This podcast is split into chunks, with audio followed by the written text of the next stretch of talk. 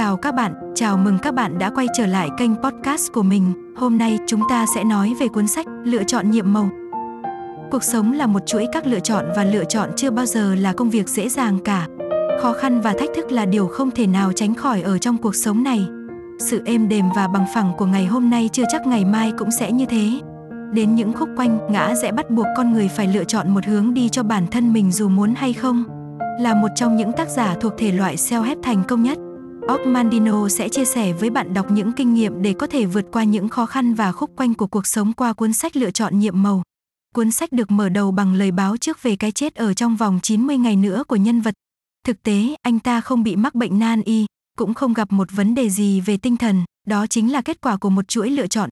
Sống trong u uất khi biết mình sắp chết hay cố gắng hoàn thành tác phẩm khi chỉ còn 90 ngày, tác giả đã kéo bạn đọc vào một câu chuyện hết sức kỳ lạ của một nhà văn rất kỳ lạ với cuốn sách để đời của mình. Tác giả đã cho rằng mỗi sự chọn lựa đều được mang hơi thở của sự sống và cả sự đối đãi của bạn với chính bản thân mình. Tại sao chúng ta cứ phải chọn áp lực và đau khổ như vậy?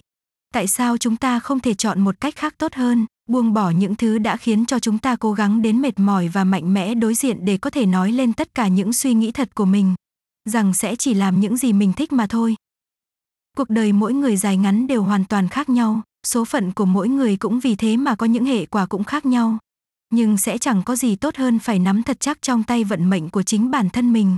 Như vậy mới có thể đặt chân đến vạch đích cuối cùng, chỉ có như thế mới vượt qua được vạch giới hạn của cuộc đời.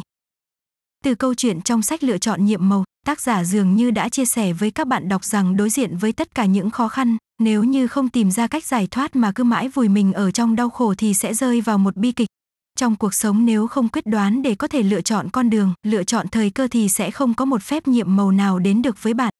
Tác giả Og Mandino sinh năm 1923. Khi ông chuẩn bị bước vào đại học thì mẹ của ông đã đột ngột qua đời. Ông đã quyết định nghỉ học rồi đi làm công nhân cho một nhà máy giấy.